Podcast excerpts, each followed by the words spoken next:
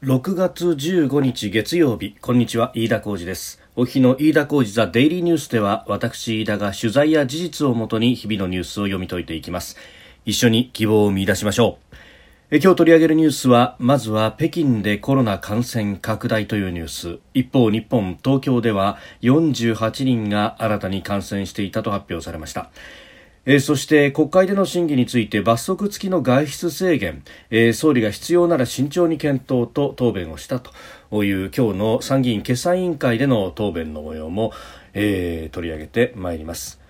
えー、現在収録しておりますのが日本時間ろくがつじゅうごにち月曜日の夕方ごじまえという段階です。すでに東京株式市場は閉まっております。日経平均株価は前の営業日、先週の金曜と比べてななひゃくななじゅうよえんごじゅうさんせん安、大幅下落、みっか続落となりました。え終値は にまんせんごひゃくさんじゅうえんきゅうじゅうごせんで取引を終えております。 さんてんよんななパーセント のマイナスということで、えー、今日の安値付近で引けたということになりました。ごがつにじゅうくにち以来、およそにしゅうかんぶりに にまんにせんえん台を割り込んでおります。まあ、アメリカに加えて他国に先駆けて感染収束と言われていた中国で、新型コロナウイルスの新規感染者が増加したということで、巣はだいに波かというところ、リスクが改めて意識されたというところだそうです。その北京でのコロナ感染拡大ですが、週末でひゃくにん近くの新たな患者を確認したということが出てきております。えー、市内最大の北京市最大の生鮮食品市場新発地、えー、ここが新たな感染の発生源と見られているということです。で、仮設の検査施設には人々が夜遅くまで列をなしたと、まあ、ここがまたあの人の集合ということでクラスター化しないのかということも、まあ、映像などを見るとリスクを感じざるを得ないんですが、えー、在宅勤務を支持する企業なども出てきております。まあ、なんといってもですね、中国はその、まあ、統計数字であるとかがどこまで信憑性があるのかというのは、まあ、武漢で発症し、でその後全容がなかなか見えてこない中で全世界までこうして伝播してしまったと、えー、抑え込むのに、まあ、完全に失敗したあ過剰な評価で、最初は、えー情報の統制も相当行っていたということもありますので、えー、果たして、まあ、これがこのひゃくにん近くという数字も含めてですね、えー、どこまで信憑性があるのかと、まあ、彼らはあのいち早くこのコロナウイルスを収束させた、抑え込んだ、まあ、あの中国の知見が世界に生きているのだというふうに言うのであれば、えー、今回の対応こそ透明性を持ってですね、えー、きちんとことに当たらなければ、ああやっぱり中国は、えー、データも含めて信用ができないと、ここと付き合うと感染症がどんどんと広まってしまうぞというような、まあ、ことになりかねないということですので、まあ、この先どういう、えー、情報公開をしていくのかということであるとかも含めてですね、えー非常に注目をしなければならないということだと思いますし、えーまあ、国営メディアによりますと、じゅうよっかの国務院の会合で孫春蘭副首相は、感染拡大のリスクが非常に高く、さらなる感染の広がりを阻止するためには断固たる決定的な措置が必要だというふうに訴えていると、まあ、再びロックダウンに戻るのかというところも含めて、えー、ここから先いい問題になってくるところですが、えー、その、まあ、ロックダウンのどういう措置を取るのかにしても、その根拠であるとか、あるいは数字の部分というのは、えー、しっかりとしたものを出してもらわないと不安が募るというところになってしまいます。でそして一方で、えー、日本です。東京は今日よんじゅうはちにんの感染が確認されたということです。えー、夜の街の集団検査でにじゅうにんが確認されたということで、まああのいちにちの感染よんじゅうにん以上となるのはふつか連続ということですけれども、まあえー、ただ、まあ、クラスターとしては分かっているところが多いので、まあ、そういう意味ではコントロールはされているのかなという感じもあります。まあ、それ以上に懸念が残るのは、えー、最近夜の街夜の街とそればかりがこう一人歩きするようにですね、えー、なってきているところであります。何かあのえー、別の意図といいますか、まあ、これ、えーえー、こういう、こう接客を伴うような飲食業ばかりが、えー、クローズアップされるというのは少しいい歪んでいるなということは素朴には思うところです。まあ、あのこのコロナウイルスの特性として多くの人が集まってでそこで、えーまあ、お酒を飲んだりあるいはこうおしゃべりのやり取りなどが、まあ、あると、まあ、飛沫感染というような形で、えー、広がるということは言われていて、まあ、確かにそういう環境が、えー、起こりやすい、えー場所とあるいはあ業態ということではこの接待を伴う飲食業とされる、まあ、あキャバクラであるとかあるいはホストクラブというところが、えー問題となってくるんですが、まあこれもあの夜の街集団検査とそれだけで何かあのあそこのこの業態全体がということになるともう少し切り分けたあの分析が必要なんだろうと思います。というのもこれあの集団検査で感染が確認されたというのは従業員が非常に多いと、まあ飲食店関係者というふうに出てますけれども、まあ一説にはですけれどもあの寮のようなところでまああの狭い部屋で集団生活のようなことをしていた人たちの間で感染が広がっていたんじゃないかというあるいは、えー、ロッカールームなどで、えーまあ、あるいは、えーまあ夜のお店、まあ、女性のね、えー、接待をしてくれるようなお店であると、まあ、控え室的なところっていうのはあんまり広くないスペースに女の子たちがいっぱいいて、まあ、そこで、まあ、えー、黙ってずっと座ってるわけにもいかないんでおしゃべりもするでしょうし、そういうところで、えー、感染が広がったんじゃないかというようなことも言われております。まあ、そうすると、お、その辺の、こう、待機の場所であるとか、あるいは、えー、生活環境というところも、お、きちんと、切り分けて見ていかないと業態そのものが、そのものが完全に悪いということになってしまうとそこでまあ生活をしている人たちが、えー、路頭に迷ってしまうというようなこともあるので、まあ、ここはイメージだけで、えー、先行するというよりは、えー、科学的に、えー、きちんと切り分けて見てほしいなというふうに思います。えー、そして、まあ、今日はですね、あの、かなり暑くなりました。えー、静岡県の静岡市で さんじゅうごてんはちどを記録するなど、これ、あの、まだ夕方よじの段階なんですけれども、えー、今日最高気温高かったのは静岡と、それから栃木県佐野市の佐野、えー、並んで さんじゅうごてんはちどと、えー、猛暑日を記録しました。えー、その他ですね、えー、真夏日さんじゅうど以上の地点は全国でにひゃくさんじゅうにちてんに上ると。えー、集計地点数はきゅうひゃくにじゅういちちてんですから、まあ、うーん、よんぶんのいちぐらいが、えー、夏、真夏日であったということ、非常に暑かったですね。で、そうすると、まあ、あの、この暑さの中でもコロナ対策ということで、まあ、マスクをつけると非常に不快だということがあります。で、特に、あの、乳幼児のマスクについての考え方、えー、これはですね、まあ、今週、先週に入って、えー、日本小児科学会も提言を出しておりますし、また、それに先立って、お医者さんたちのですね、日本小児科医会も、えー、にさいみまんの子供に、マスクは不要であるし、むしろ熱中症のリスクを考えるとにさいみまんの子どもは、えー、小児科医会は不要というふうに書いてあります。えー、小児科学会の方も、えー、マスクの着用は危険、特ににさいみまんの子どもは気をつけましょうと、まあ、あの呼吸が苦しくなって窒息の危険があると、あるいは嘔吐した場合も窒息の危険があるし、熱がこもって熱中症のリスクが高まる。えー、さらにですね、まあ、マスク顔全体体のうち、まあ、半分以上覆ってしまいますから、顔色や呼吸の状態などの体調の異変の発見が遅れてしまうというようなこともですね、えー、言われておるところであります。まあ、あのにさいみまんの子どもはもうつけないようにしましょうと訴えてますけれども、まあ、あのそうなるとですね、じゃあにさいいじょうの子どもはつけた方がいいのかみたいな、えー、あるいはつけてないとダメじゃないかという、まあ自粛警察のようなですね、えー、人たちがまた出てきてしまうわけですが、マスク警察なんてね、呼ばれたりもしますが、これあのにさいいじょうの子供であってもこの熱中症のリスクであるとかというのはあ変わらないというところがあります。で、あの大人と比べて呼吸器が未熟な部分があったりなんかしますから、えーまあ、にさい未満としたのはですね、乳幼児突然症候群の、えー、リスクが非常に高まるというようなことがあるので、まずはにさい未満というふうに線引きはしましたが、かといって、えー、にさい以上でもマスク着用問題がないとは言えないと。熱中症の危険、えー、それから、まあ、あのマスク自体が不衛生になってかぶれなども増えてくると。で、健康観察がしにくいと、えー、ですから、まあ、例えば小学校小学生とかでも、えー、暑い、嫌だ、気分が悪いというような子どもの訴えは尊重することが大事であるということは、えー、言われております。で、えー、もう一つポイントなのはですね、えー、これ、えー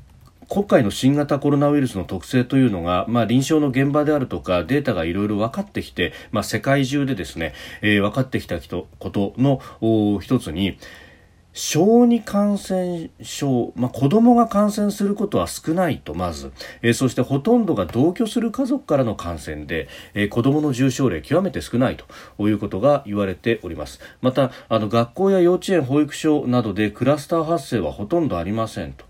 いうことで、えどちらかというと熱中症のリスクとこのコロナの、じゃあ仮にですね、え子どもがコロナに感染したとして、それが無症状で、え広げるリスクがどこまであるかというと、えそれよりも熱中症で、え生命の危険にさらされるリスクの方が高いだろうというのが、え小児科医会や小児科学会の結論と、まあ、これは日本だけでなくってアメリカの小児科学会も、えにさい未満の子どもや赤ちゃんのマスクは危険というふうに警告していたりですね、まあ、世界中でもそういった、えー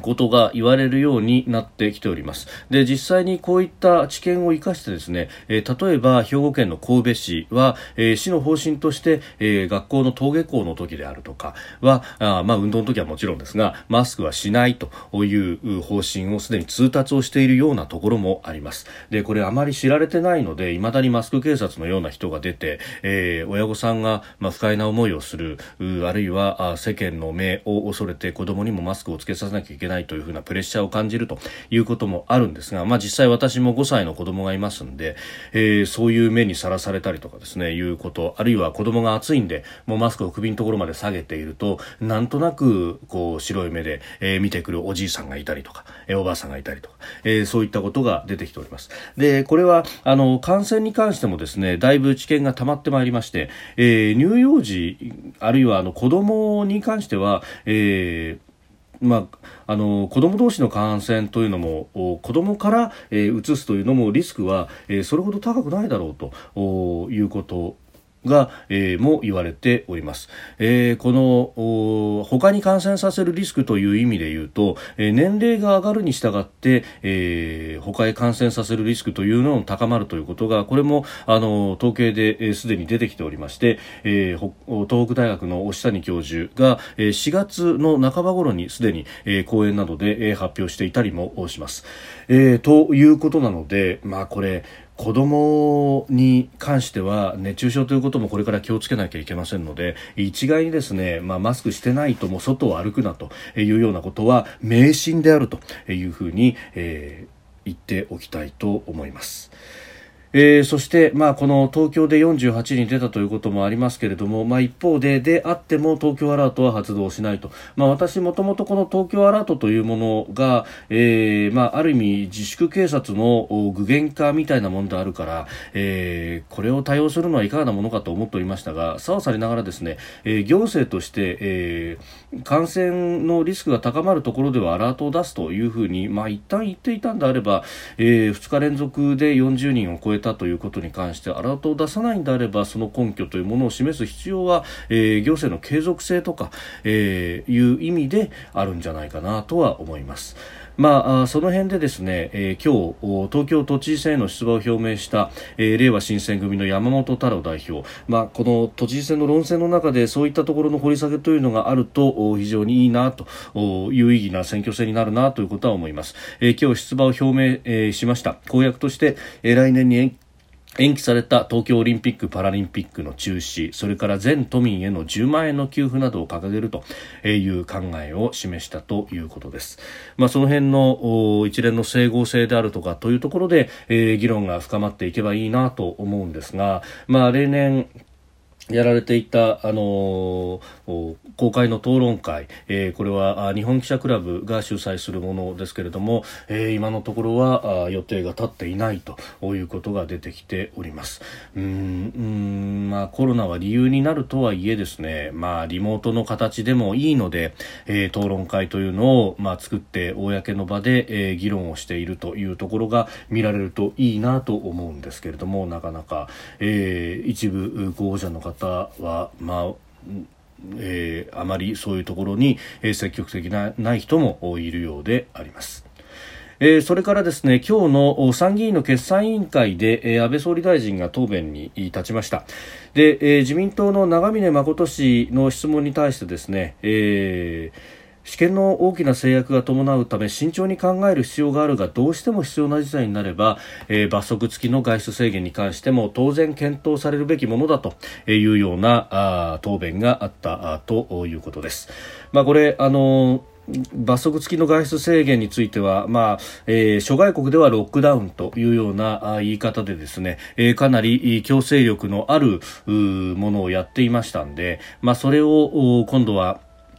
えー、日本でやろうとしても、まあ、今のですね、感染症対策基本法の、まあ、あースキームの中で言うと、えー、そこまでの権限はないということ。まあ、あの、一部の場所を立ち入りを禁止するようなことはできるんですけれども、それはかなり範囲が狭ま、狭、狭いと、えーまあ、あんまり広域、例えば都道府県全体みたいなところまでを、えー、想定しているものではないし、えー、そしてその効力というのは、まあ、だいたいななじゅうにじかんが、えー、最長というふうにも言われております。まあ、今回もそうですけれども、まあ、新型コロナウイルスを含んだ、えー、新型インフルエンザ等特別措置法のによる緊急事態宣言、まあ、これ宣言自体は政府が出しますが、実際の実施の権者は、えー、都道府県の知事ということになります。で、都道府県の知事が、えー、こう指定したところに関しては立ち入り禁止というところもできるんですが、これ、えー、罰則を伴うようなものでも基本的にはないと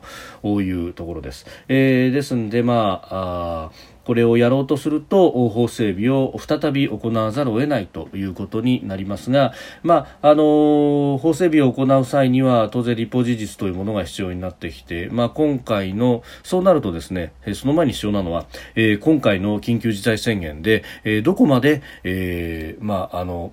行動が制限できたのか、そしてどこまで効果があったのかというところです。あの折しも今大阪府ではあの専門家を交えてこの緊急事態宣言も含めた、えー、一連の施策がどこまで効果があったのかというのの検証が行われていて、まあ、一部の識者の方は、えー、緊急事態宣言での行動制限というものはほとんど意味がなかったんじゃないかというような、えー、ことも言っていました。まあ、実際に、あのー、数字のグラフの、ね、動きなんかを見ると、それよりも前に、えー、さんがつの終わりぐらいにピークを打って、えー、そこから徐々に減ってきたんじゃないかというような指摘もあります。まあ、これあの数字の分析、あるいはあのそこと並んで、まああのまあ、特に大阪はそうですけれども、重症者と軽症者を切り分けて、えー、収容するというような形にして、なんとか医療崩壊を防いだというようなことがありました。まあ、これらの施策も含めて、えー、どこまで、えー、意味があったのか、えー、あるいは、えー、この先のじゃあ行動の制限の仕方についても、今回の知見というものは当然生かされてしかるべきだと思いますし、前回のようなあのみんな一律で行動制限する、あるいはお店を閉めるということではなく、えー、もっと細かい、えー、基準を設けることもできたのではないかということも含めてですね、まあ、そこを検討しなければこの試験の制限を伴う、えー、罰則付きの外出制限というところまではいけません。で、えー、しかもですね、これに関してはあのまあ、与党の中でも非常に慎重な意見もあれば、やるべきだという意見もありました。一方で野党もあのにがつあるいはさんがつの頭のうちは、えーうん、都市の制限、行動制限というような、都市の封鎖というようなものはけしからんと、とんでもないというふうに言っていたんですが、えー、いざ緊急事態宣言が発令された後は、緊急事態宣言が発令されても意味がないじゃないかと、全く行動が制限できないじゃないかと正反対の批判をしておりました。まあ、この辺も含めてですね、えー、与野党で、まあ、一度きちんと検証の上議論をすると。でそれもあの犯人探しや政権追及ではなくって、どこが良くてどこが悪かったのかというのを、まあ、これは第三者機関が必要なのかもしれませんけれども、えー、きちんと検証するような場を設けて、その先にえー、この罰則付きの外出制限の在り方というものも検討の余地があるのではないかと思います。えー、こ国会にはあの国政調査権というものが付与されております。まあ、それはあの国会の特に委員会に付与されているというふうに言われてますから、まあ、なんならそれの検証の特別委員会なりを作ると。あの原発事故後は国会の事故調査委員会というものも作って、まあ、専門家の知見も含めて、えー、国政調査権というものも活用しながら、えー、報告書を作ったというような例がありました。まあ、今回のこのコロナも犯人探しではないという党派を超えてというところで、えー、検証するというのも必要なことだろうと、えー、思います。飯田浩司ザ・デイリーニュース、月曜日から金曜日の夕方ポッドキャストで配信しております。えー、番組やニュースに関してのご意見、飯田 ティーディーエヌ アットマーク ジーメール ドットコム までお送りください。飯田浩司ザ・デイリーニュース、また明日もぜひお聞きください。以上、飯田浩司でした。